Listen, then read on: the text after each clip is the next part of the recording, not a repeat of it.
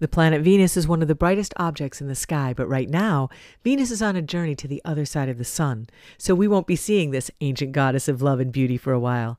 What does that mean for affairs of the heart? I'm Mary Stewart Adams, and this is the Storyteller's Night Sky. Venus, like Mercury and the Moon, is one of only three objects that can come between Earth and Sun.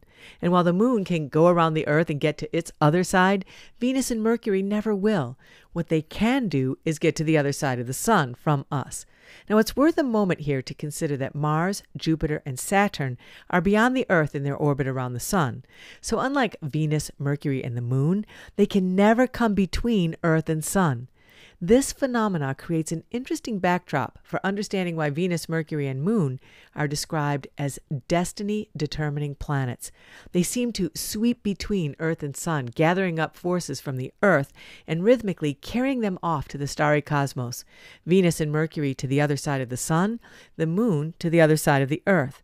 Now, on Saturday, October 22nd, Venus will be at superior conjunction with the Sun, which means Venus is on the exact opposite side of the Sun from the Earth, which is a time in the planet's journey when the goddess of love and beauty flings her arms wide and casts to the stars everything that human beings carry in their hearts offering it up for starry affirmation.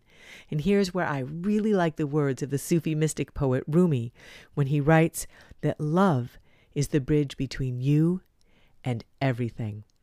A terrific contemplation to hold close to your heart until Venus emerges as evening star a few weeks from now. From Harbor Springs, I'm Mary Stewart Adams.